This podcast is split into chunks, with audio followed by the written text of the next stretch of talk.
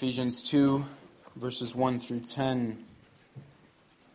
This is in connection with Lord's Day 33, which speaks of regeneration and conversion, the work of the Holy Spirit in our lives, bringing us from death to life. So we'll read Ephesians 2, verses 1 through 10. And you were dead in the trespasses and sins in which you once walked following the course of this world, following the prince of the power of the air, the spirit that is now at work in the sons of disobedience, among whom we all once lived in the passions of our flesh, carrying out the desires of the body and the mind, and were by nature children of wrath like the rest of mankind. But God, being rich in mercy, because of the great love with which He loved us, even when we were dead in our trespasses, made us alive together with Christ. By grace you have been saved, and raised us, raised us up with him, and seated us with him in the heavenly places in Christ Jesus, so that in the coming ages he might show the immeasurable riches of his grace in kindness toward us in Christ Jesus.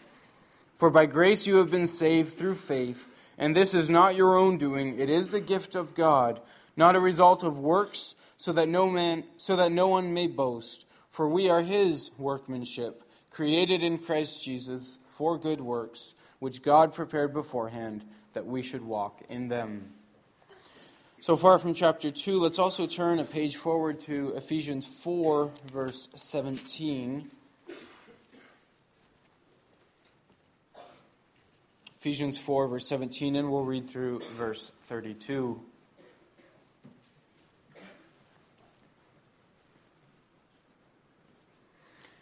Now, this I say and testify in the Lord that you must no longer walk as the Gentiles do, in the futility of their minds.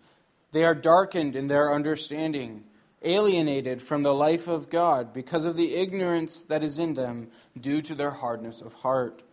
They have become callous and have given themselves up to sensuality, greedy to practice every kind of impurity.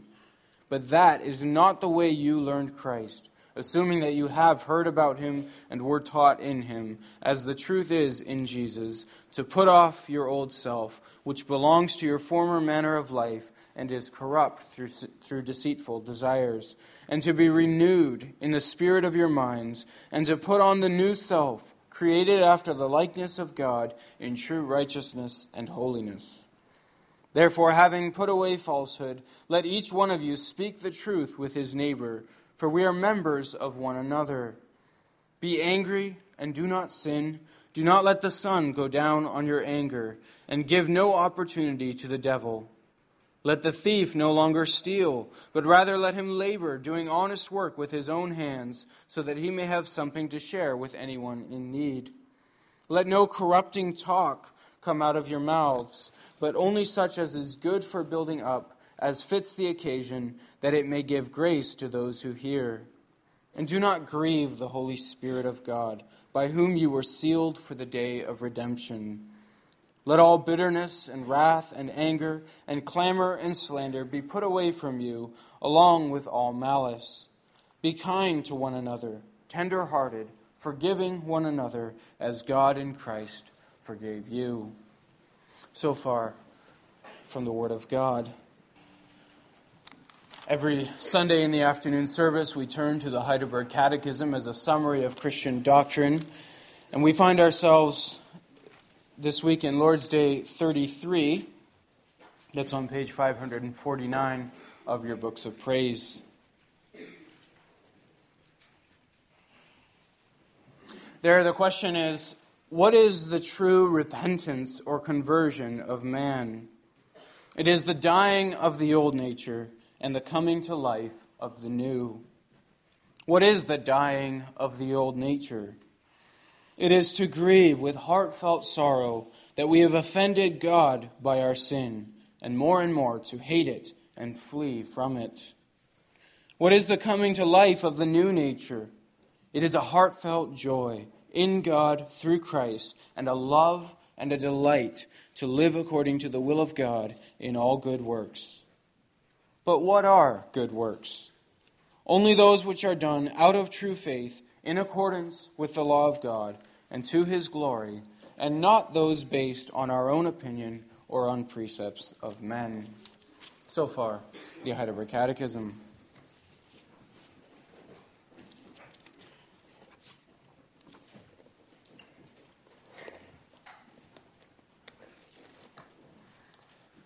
Brothers and sisters in our Lord Jesus Christ, let me begin by reading to you a short excerpt from the, the uh, conversion story of Rosaria uh, Butterfield. I'm sure some of you have read her book, and others among you probably have even heard her speak. The book is called Secret Thoughts of an Unlikely Convert. And if you haven't read it, I, I do recommend it. She was a lesbian professor of English and women's studies at Syracuse University in New York. Let me just read a short excerpt from her book. She writes After my tenure book was published, I used my post to advance the understandable allegiances of a leftist lesbian professor. My life was happy, meaningful, and full. My partner and I shared many vital interests AIDS activism, children's health, literacy, golden retriever rescue, our Unitarian Universalist church, to name a few. It was hard to argue that my partner and I were anything but good citizens and caregivers. The LGBT or GLBT community values hospitality and applies it with skill, sacrifice, and integrity. I began researching the religious right and their politics of hatred against queers like me. To do this, I would need to read the one book that had, in my estimation, gotten so many people off track, namely the Bible. While I was on the lookout for some Bible scholar to aid me in my research, I launched my first attack on the unholy trinity of Jesus, Republican politics, and patriarchy in the form of an article in the local newspaper about Promise Keepers. This was 1997. Well, after she published this article, she received many, many responses, thousands of them, and she divided them all between hate mail and fan mail. There was one letter, though, that defied those two categories. It was from a Reformed Presbyterian pastor, and it was a kind and inquiring letter.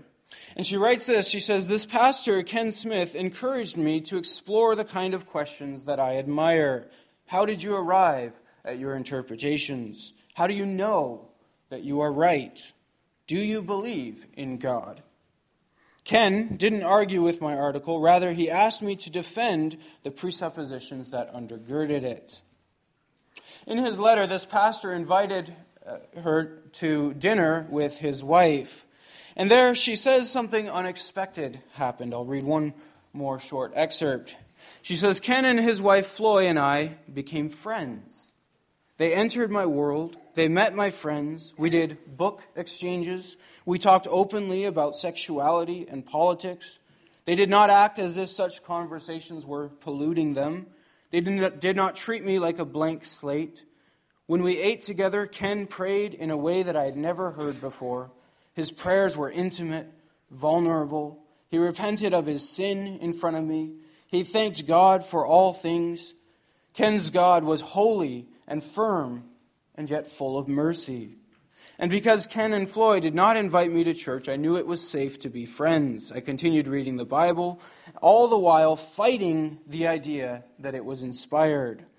But the Bible got to be bigger inside me than I. It overflowed into my world. I fought against it with all my might. And then one Sunday morning, I rose from the bed of my lesbian lover and an hour later sat in a pew at the Syracuse Reformed Presbyterian Church. Conspicuous with my butch haircut, I reminded myself that I came to meet God, not to fit in. The image that came in like waves of me and everyone I loved suffering in hell vomited into my consciousness, consciousness and gripped me in its teeth. But the Bible promised understanding after obedience. I wrestled with the question did I really want to understand homosexuality from God's point of view, or did I just want to argue with Him?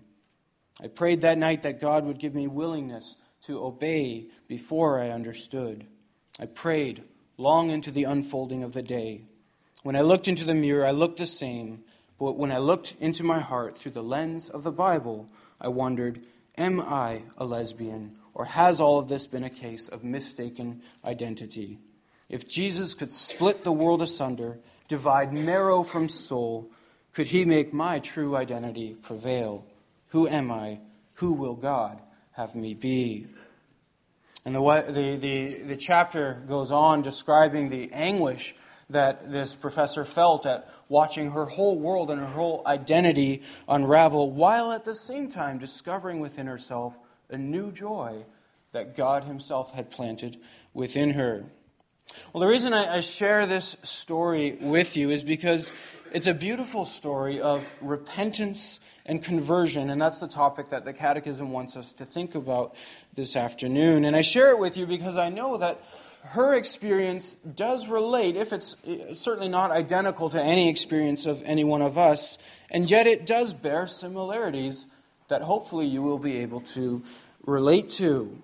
It, it reminds us of the wonder of God's recreating work within a fallen, lost heart. And we see it even in ourselves as God stirs up new desires, as God kills and, and defeats old wrong desires within us. And so, with that story in mind, we're going to read uh, or turn to our text again in Ephesians and consider how God does these very same things also in our lives. The theme of the message is In Christ we are a new creation. We'll see first where this renewal comes from, second, how we experience it in our lives.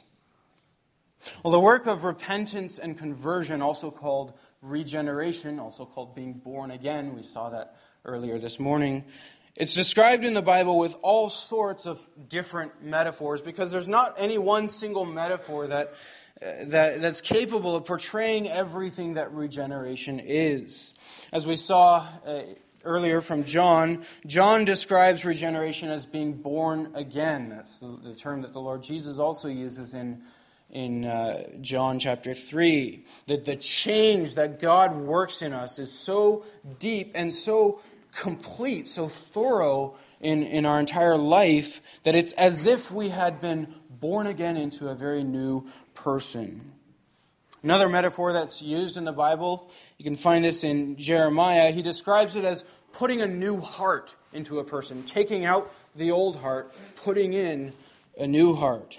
The old heart is like stone, he says. It has no feeling, it's incapable of repentance. And God takes that out and puts in a heart of flesh, a heart that is capable of feeling sorrow for sin and capable of bowing before God.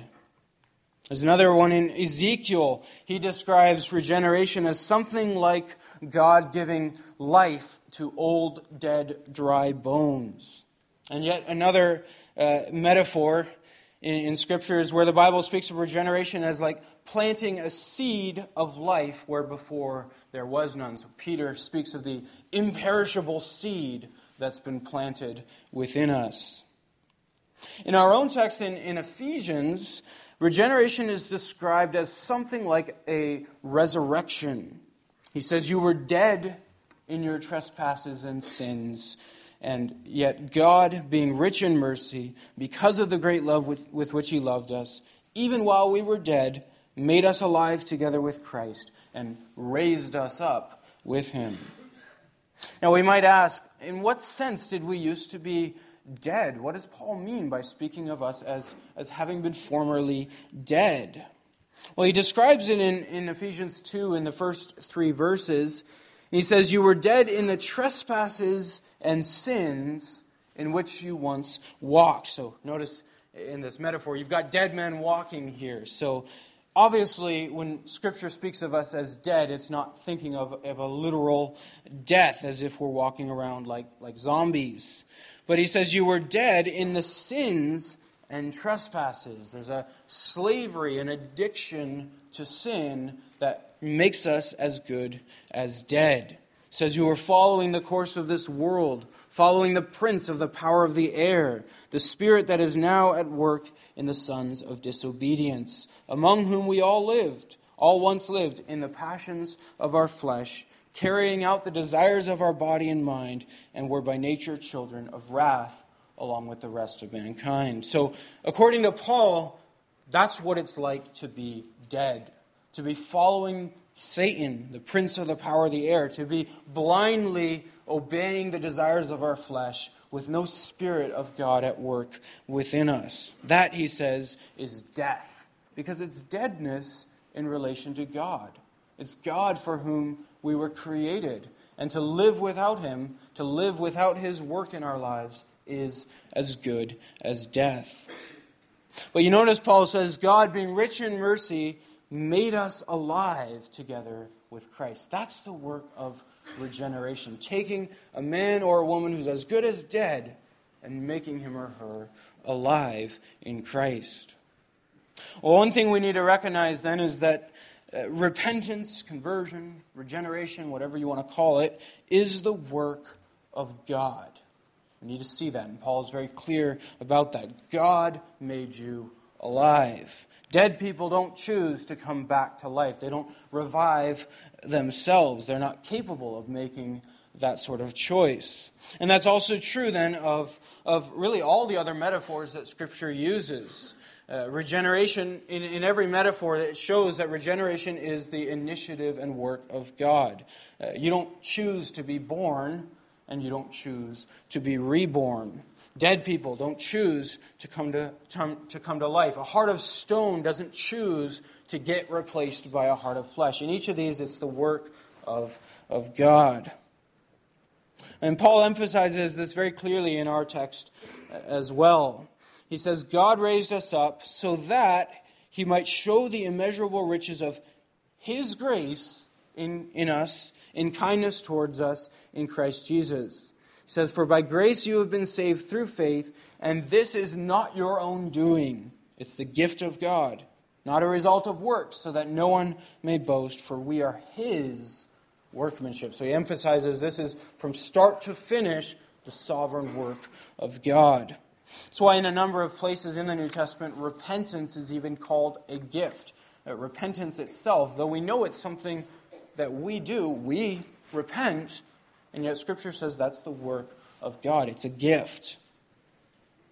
Well, how does God carry this out? We had a great quote from the, repent, from the, the Canons of Dort earlier uh, this morning explaining this. And when we, when we do that, when we explain the work of, of God in, in bringing us uh, to life, the goal is not to try and sort of explain away the work of God, to try and break it down into pieces that that we can understand as if it, it sort of happens uh, through formula, like, like God uses a certain formula and it always happens that way. Well, Jesus tells Nicodemus in John 3 the wind blows where it wishes, and you hear its sound, but you do not know where it comes from, or so it goes. He says, There, uh, so it is with everyone who is born of the Spirit. So we can't explain away the work of the Spirit or, or reduce it to a simple formula. But at the same time, when the Spirit works, we, we can see His work and we can observe the means that He works with. And the first of those means, the one I want to focus on the most this afternoon, the first of those means is the preaching of the gospel. The Lord Jesus said in, in uh, John 10, My sheep will hear my voice. We may not know from our, from our vantage point who all those sheep are out there in the world that have yet to, to be regenerated, but we know uh, that they will come when they hear the voice of, of the shepherd. So, the primary means that the Holy Spirit uses is the Word of God. Same in creation. If you think all the way back in creation in Genesis 1, the means by which God created the world was through His voice. He spoke and it came to be. Well, the same is true with recreation, with regeneration. Uh, God speaks, Christ speaks to an individual through the preaching of his word, and that's the, the means that the Spirit uses to grab that heart and to change it, to, to replace the heart of stone with the heart of flesh. So regeneration begins with the, the Spirit opening someone's heart to hear the word of God. Uh, you can read about this, for example, in Acts 16 when Paul is preaching and, and Lydia hears his preaching. And it says in, in Acts 16, the Lord opened her heart to pay attention to what was spoken by Paul. You see the sovereign operation of the Spirit, grabbing her heart, opening it so that she would hear and understand what Paul was saying. So, Paul also says in, in Romans 5 uh, faith comes from hearing, and hearing by the word of Christ. That's the birthplace of faith. So, through the word, the Spirit brings people face to face with their Creator. It's a terrifying experience for those who are dead or those who are in rebellion against Him. When we're dead in our sins and, and trespasses, as Paul says, the thought of God is, is a terrifying thought. Uh, and that's, that's why we flee from him. That's why uh, you think again of, of Rosaria Butterfield's story and how she hated God. She, she was fleeing from him, and when she was confronted with his word, it was anguish for her. That's the old nature, resisting, rebelling against God. But God, through his word, seeks us out and, and finds us and, and forces and, us and causes our defenses to crumble before Him so that we, we cannot help but see Him. We cannot help but see the truth of His Word. And that's what, what we see in, in, in her story as well. As much as she hated what she was seeing in God's Word, she could not help but see it. And as we see God in His glory, as He reveals Himself to us through His Word, uh, we see also our own sinfulness and, and God's judgment standing over us. And, and, don't miss, brothers and sisters, the role of, of recognizing God's righteous, holy judgment against your sin. The role that that plays, uh, that, that that has in, in create, excuse me, in, in regeneration. And we know the gospel is good news, and it's the, it's the good news of the gospel that changes a heart. And yet, with that gospel is a message of judgment, and that message needs to be there. Uh, we might think of the Lord Jesus' own ministry. In, in Matthew 4, it says Jesus came preaching, Repent, for the kingdom of God is at hand. There's a, there's a warning implicit there. Uh, you think of uh, Jonah, when Jonah came to the Ninevites and he came preaching 40 days and this city will be destroyed. And that was the means by which God brought them to repentance. You think of Peter's sermon to the Jews where he, he told them how they had crucified the Messiah that God had sent to the point that they responded, Brothers, what shall we do? God used that message of judgment to bring about conversion. So we should never be afraid when we're witnessing to our friends, neighbors, uh, to others that God puts in our life. We should not be afraid to, to also speak the message of God's judgment over sin. That's, that's a tool that God rightly uses. People say, well, you're just trying to scare me. And yes, yeah, God's word is trying to scare us because it's speaking the truth. That judgment is facing us apart from his grace in Christ Jesus. And so when the Spirit works through the Word, He brings us before a righteous and holy God. And we need to be brought there in order to be brought to repentance. The knowledge of God's judgment is very often the first step towards repentance. It's not that true repentance is, is only based on, on fear. Paul says elsewhere that perfect love casts out all fear. But repentance does often begin with right holy fear. The knowledge of God's judgment is laid out in Scripture very clearly for exactly uh, that purpose. And that's true also in, in Rosaria's life. It began with a pastor who was willing to speak to her the hard questions of God's Word, searching out her motives and, and her assumptions. Do you believe in God? Well, as you reflect on, on how you're going to answer that question, you cannot help but think of God's judgment. Hebrews 4, verse 12 says, The Word of God is living and active, is sharper than any two edged sword, piercing to the division of soul and spirit, of joint and marrow, and discerning the thoughts and intentions of the heart. That's what happens when, when we boldly, but gently and lovingly bring the Word to bear on, on the lives of, of, of our friends, loved ones, neighbors, and those whom God puts in our life. The Word of God does the work. All we do is bring the Word of God to them. And that's what this pastor then did for, for Rosaria. And as she picked up, up the Bible and, and began to read it, the Spirit worked through that and pierced her heart and, and split her world and her assumptions into pieces. She describes it as an anguishing process, and yet it was a process that ultimately led to, to her new birth. She began to see her sinfulness the way that God sees it, something that none of us ever want to see, to, to realize how, how sinful we really are in God's eyes. She began to fear God's judgment. She, she talks about how she thought of herself and all of her, her friends and loved ones in hell under the wrath of God. The Holy Spirit was working in her heart, producing repentance and fear. When your lives, just as in Rosaria's, regeneration begins with the Holy Spirit uh, in our hearts, using the word that's in our ears, taking that word and bringing us to, to realize its, its implications. The Holy Spirit also uses the word to, to further the work of repentance even over the course of your life. And that's our second point this afternoon how we experience this renewal. Before we get into that, let me just define some terms because there's a point of uh, confusion or stumbling here in the, in the catechism. The question in the catechism is what is the true repentance and conversion of man?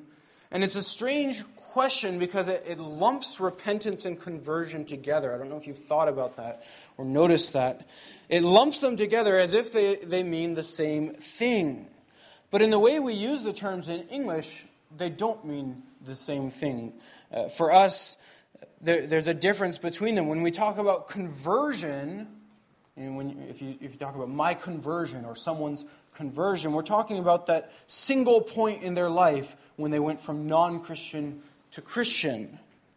Whereas uh, when we talk about repentance, we're referring to any time in, in a person's life where they turn from sin to God, even if they've already been converted, if they're already regenerated. So conversion is one time, repentance is ongoing.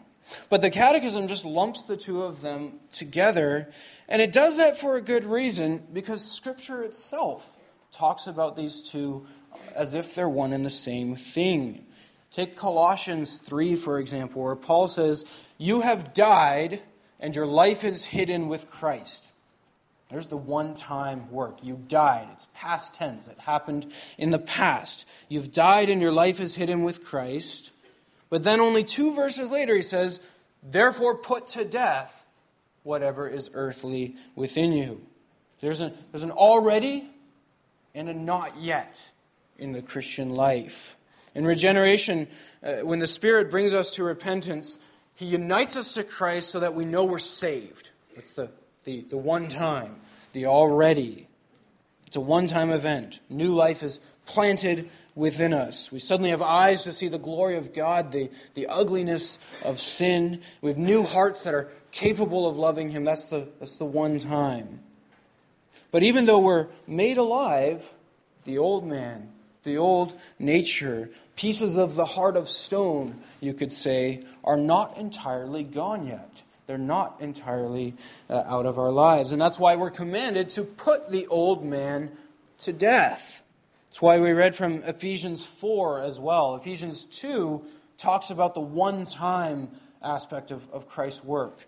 And Ephesians 4 in Ephesians 4, Paul commands the Ephesians not to walk as the Gentiles do in the futility of their minds, but instead he says, Put off your old self, which belongs to your former manner of life and is corrupt through deceitful desires. And he says, Be renewed. So, what is renewal? Is renewal a one time work or is it an ongoing work? Well, it's, it's both. There's a, a renewal where God takes the old heart and puts in a new one. And there's renewal that's an ongoing. He says, Be renewed in the spirit of your minds. Put on the new self, created after the likeness of God in true righteousness and holiness. So instead of overly distinguishing the one time and the ongoing, the Catechism lumps the two of them together. Even though the Holy Spirit brings us from death to life once in our lives, there is a single moment where the Spirit does that even still, repentance and conversion are or ought to be an ongoing daily reality in the Christian life. We're, we're constantly being called away from our sin and towards God. And so the Catechism describes it primarily as an ongoing daily process. It's the dying of the old nature and the coming to life of the new. It uses those, those ongoing verbs. One more thing uh, needs to be said. Although the initial moment when the Spirit regenerates us and, and brings us from life to death, it can be a dramatic moment for some people. You think of Rosaria Butterfield again. It can be a dramatic and memorable moment, but for many others, it's a gradual uh, process. And not every Christian can pinpoint the day or moment of their conversion. This is where Baptist churches often go wrong because they insist on this moment of conversion, a conversion experience that every Christian ought to have. And, most Baptists can, can tell you the exact day and perhaps the exact hour in which they became uh, Christians. And, they, and that does happen for people. There, there can be, think of Paul, there can be an exact hour in which they went from dead to alive. But for many Christians, it's an ongoing process. The Lord Jesus never gave an age at which we are born again. It's true, He does say we must be born again. So the, the nature with which you're born cannot be the only nature that you have. You cannot enter the kingdom of God without a new nature that God gives you. But the Lord Jesus never gave an age for when that happens. For some, it's a dramatic moment that happens in adulthood. And again, you might think of, of Paul literally knocked off his horse. That's how dramatic that moment was. We might think of the Philippian jailer who, when he, when he found Paul and Silas in prison uh, after an earthquake, he, he trembled and fell on his knees and said, Sirs, what must I do to be saved? There's a dramatic turnaround in his life. And I'm sure some of you uh, most of you know people that have had this dramatic turnaround in their life. You might think of Zacchaeus as well, the tax collector who, uh, who Jesus met and whose life was drastically changed from that day onwards. But there are also plenty of examples in the Bible of people who grow up, who, who grew up knowing and loving the Lord from as far back as they can remember. You might think of uh, Timothy. Paul writes to him in, in 2 Timothy 3. He says, As for you, continue in what you have learned and have firmly believed, knowing from whom you learned it, and how from childhood you have been acquainted with the sacred writings, which are able to make you wise for salvation through faith in Christ Jesus. He says elsewhere, uh, I'm reminded of your sincere faith, a faith that first dwelt in your grandmother Lois and your mother Eunice, and now I am sure dwells in you as well. This is something that he grew up in and was surrounded by. You might think of uh, David as well. In Psalm 22, he says to God, You are he who took me from the womb. You made me trust you at my mother's breast. On you I was cast from my birth and from my mother's womb you have been my God. This is the experience for many of us uh, as well. Even more strongly, uh, David says it in Psalm 71, verse 6. He says, Upon you I have leaned from before my birth. You are he who took me from my mother's womb, and my praise is continually of you. The experience of many Christians is one of knowing God and loving Him and living their lives before Him from as far back as they can remember. And there's nothing at all unbiblical or, or less Christian about having that kind of conversion experience. You think of the instruction given to parents all the way back in Deuteronomy 6 to not only love the Lord with all Lord your God with all your heart, soul, mind, and strength, but the very next verse, to teach these things diligently to your children to talk of them when you sit in, in your house, when you walk by the way, when you lie down, and when you rise. Or as Paul says in Ephesians 6, uh, raise your children in the fear and instruction of the Lord. It's part of the, the amazing covenant blessings that we have that our children, most of our children, will not even have a conversion experience because it's been their entire life's experience from as far back as they can remember. That's a blessing from the covenant and not something that we should despise or, or think less of than, than some dramatic conversion experience. And that's not to say that, that we simply inherit the faith of, of our parents. Regeneration is, is always a unique work done in an individual's heart. And it's not to say that there isn't some initial moment. It's just to say that it can and often does happen before we can even remember, and for some of us, perhaps even before we are born. That's the testimony of David. And so, as parents, too, we should be careful not to overly insist on some moment of conversion, uh, or, or especially not to treat our, our children as if they're sort of not yet Christians.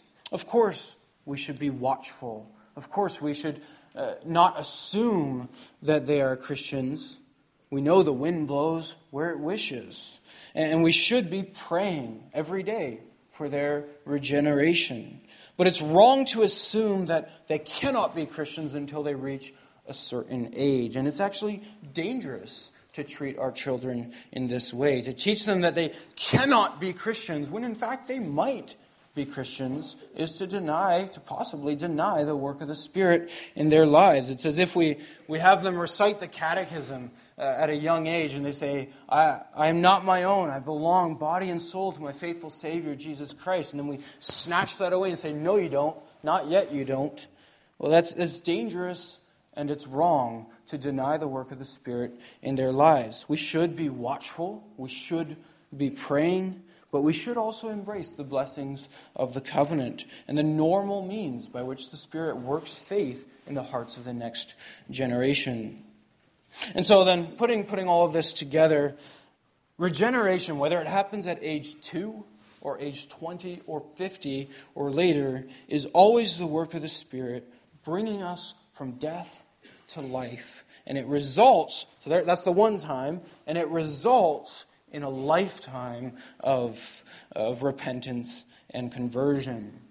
The Catechism describes that process as the dying of the old nature and the coming to life of the new. And you can see it so, so clearly and so powerfully in, in Rosaria Butterfield, Butterfield's testimony. And I know that many of you have experienced the, the same things in your own lives. The dying of the old nature, to grieve with heartfelt sorrow that we've offended God by our sins and to hate it and flee from it. What Christian has not been through that? What Christian doesn't experience that over and over? And the coming to life with a new nature, a heartfelt joy in God through Christ, and a love and a delight to live according to the will of God in all good works. What Christian doesn't experience that? It's an ongoing experience. Both sides of that are an ongoing experience in the Christian life, and we're called to it again and again and again. Every time we are turned towards sin, God works on us and turns us back away from sin and back to Christ. And so we should recognize also this dying of the old nature and coming to life of the new. They are two things that happen simultaneously. They happen at the same time. We grieve for our sin even while we rejoice in God's mercy, sometimes in the very same moment. As the Holy Spirit calls us to repentance and conversion, our lives also begin to change. We understand that repentance is not only grief for sin or saying sorry to God for sin, it's not only rejoicing at God's mercy, though it must be both of those two things, but it, it's also more and more hating our sin and fleeing from it, and loving and delighting to live according to the will of God in all good works. Husbands and fathers, you can lead your family in this by beginning with yourself. Your children need to hear you, and, and mothers as well, confessing your sins when you sin against them and repenting of it before them whenever there's sin that needs to be confessed and repented of. One pastor that I, I read while preparing for this sermon, he, he divided repentance into three aspects confession, contrition, and change. It's a good way to think about it. Confession is your words. Part of repentance is naming the sin, acknowledging the sin uh, without blaming others or, or making excuses. It's saying, Yes, God, I was wrong. Yes, God, I am guilty. As David says in Psalm 51, against you, you only have I sinned. Contrition is our emotions, it's grieving for our sins. You might think of the repentance that Paul saw from the, the Corinthian congregation. He, he once rebuked them uh, because of a member that they ought to have, have put out. And, and then he marvels at their repentance in 2 Corinthians 7. He says, See what earnestness this godly grief has produced in you, but also what eagerness to clear yourselves, what indignation, what fear, what longing, what zeal, what punishment. That's contrition. It's the emotional side of, of our uh, repentance. And then finally, change is the final part of our repentance. It's not only confessing our sin, it's not only feeling sorry for it, but it's also hating it and fleeing from it and loving and delighting in doing the will of God. We see this especially in uh, chapter uh, 4 of Ephesians. We read only a small part of it, and he talks there already about the new lives that people are to, to, that Christians are to live. Think of the thief. Let him steal no more, but instead work with his hands. It's, a, it's an entirely new life. And that's just the beginning. The part we read is just the beginning. Paul goes on for two more chapters describing what that new life looks like. And that's, that's where we're going in the next several weeks. For the next 10 or 11 weeks, we'll be looking at the Ten Commandments, the summary of God's will. And as we do that, if we do it with open hearts and open minds, allowing Christ to speak to us, it's going to involve some of that ongoing repentance and conversion. It's going to involve God showing us ways in which we're still sinning against Him, showing us ways in which we're still failing and falling short. And it's going to require of all of us confession contrition, and change, learning to hate our sin and to flee from it. And it's also going to give us opportunity to live out the love and delight, to live according to the will of God in all good works. We want to change. It's, it's a hard process. Every time we go through the Ten Commandments, it's hard. God confronts us, but we want to change. And for that, we need to learn and study the will of God. So let's prepare ourselves then in the coming week to begin hearing the Ten Commandments again. And, and let's pray to God that He would be at work preparing our hearts and opening our hearts where they still need to be opened, taking out the heart of stone where it needs to be replaced with a heart of flesh, and giving life to dead bones that might still be within us. And as we do that, looking carefully at His will for our lives and how He wants us to change, let us turn from our sin and turn to God and discover what it means to live a life of joy and delight according to the will of God. Amen.